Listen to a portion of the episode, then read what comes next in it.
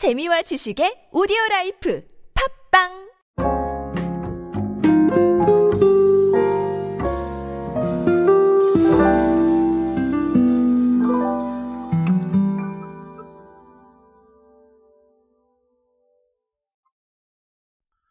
제 오디오를 듣고 계신 분들의 음료 취향은 상당히 다양할 것이라고 생각을 합니다. 자, 어떤 분은 주스 드시고, 자, 어떤 분은 또 탄산음료 드시고, 저 같은 경우는 탄산을 좋아하고, 자, 그게 아니라면 주류를 또 드시는 분도 물론 계시겠죠.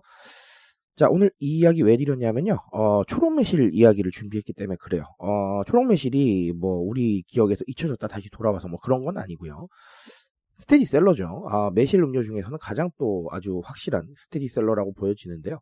자, 이 제품이 어, 새롭게 조금 음, 브랜딩을 한 제품을 내놨습니다. 도대체 어떤 이야기가 담겨 있는지 한번 알아보도록 하겠습니다.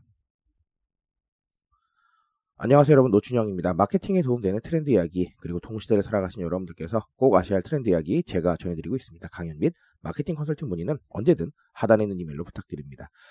자, 어, 사실 일단은 팩트를 먼저 하나 말씀을 드리면 어, 초록매실은 웅진식품의 스테디셀러죠. 웅진식품은 최근에도 더 말린이라고 해서 예, 제로 제품을 내놓은 적이 있었습니다. 자, 근데 이게 반응이 나쁘지 않았던 것으로 기억을 합니다.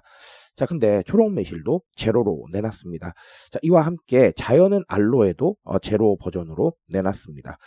어, 이 매실 같은 경우는요, 제가 공식적인 자료를 참고를 해보면, 음, 매실 관련된 음료 중에서 제로는 이게 처음이라고 합니다. 자, 아, 그만큼 약간 좀 뭐 이정표의 역할을 할 수가 있겠다라는 게, 아, 사실 좀, 어, 의미가 있겠죠. 자, 그래서 뭐, 그 공식적인 코멘트를 조금 빌리면, 음, 국산 매실 과즙의 상큼함을 유지를 하면서 질감은 가벼워졌다. 이게 핵심입니다. 자, 웅진식품 관계자께서는요, 초록매실하고 자연은 알로에가 어, 오랫동안 큰 사랑을 받은 제품인데 최근 트렌드에 따라서 제로 제품 출시 요청이 좀 많았다고 합니다. 자, 그래서 어, 제로 버전도 선보이게 됐다라는 게 어, 핵심적인 설명입니다.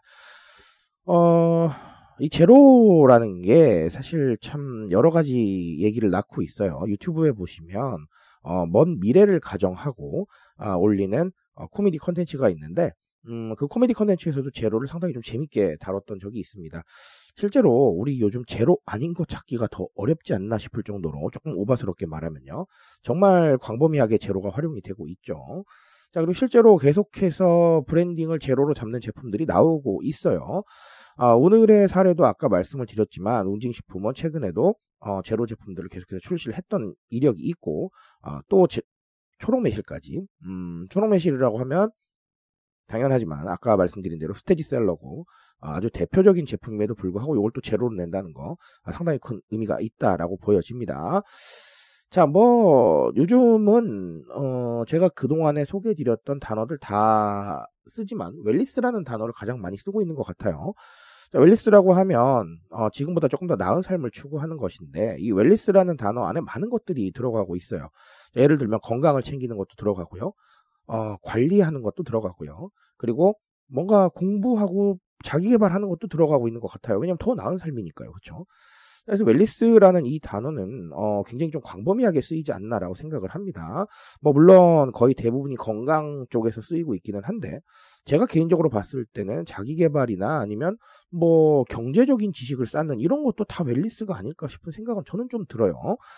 자, 어쨌든간 이 트렌드가 굉장히 영향을 많이 주고 있기 때문에 제로 제품들도 계속해서 나올 수밖에 없는 부분들이 좀 있습니다. 어, 관리하시는 분들이 부담을 좀 덜 느끼고 드실 수가 있고요. 자, 그게 아니라 건강을 챙기시는 분들도 어, 뭐 당이라던가 뭐 이런 것들에 대해서 조금 걱정을 내려놓으시고 드실 수 있는 제품들이잖아요.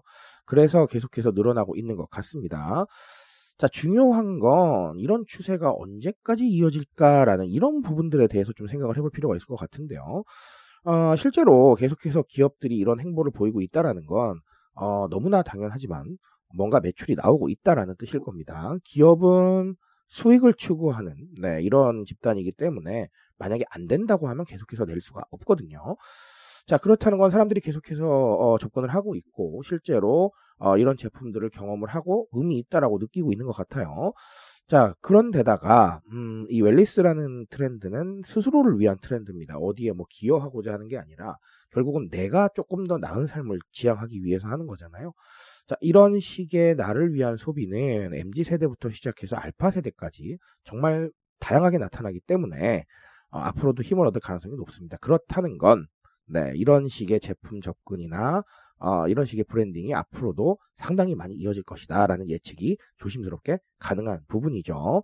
자, 그러니까 오늘의 결론은 어, 제로 제품을 많이 내시라 라고 말씀을 드리는 게 아니라 이런 웰리스가 스스로를 향해 있기 때문에 어, 자신을 위해서 뭔가를 좀 더 많이 확보하고 자신을 위해서 뭔가 좀 소비할 수 있는 방식들을 좀 더 다양하게 제시해 주신다면 어, 트렌드에 대해서 적응하는 아주 좋은 어, 방법이 되지 않을까 자, 이렇게 생각을 합니다. 자 여기까지 정리 드릴 거고요. 음, 제로 제품을 일단 나오면 좀 호기심이 들기는 해요. 그래서 아, 그런 부분들 보면서 또 한번 아, 접근을 해봐야 될 것 같습니다. 저는 오늘 여기까지 말씀드리겠습니다. 트렌드에 대한 이야기는 제가 책임지고 있습니다. 그 책임감에서 열심히 뛰고 있으니까요. 공감해 주신다면 언제나 뜨거운 지식으로 보답드리겠습니다. 오늘도 인싸 되세요 여러분. 감사합니다.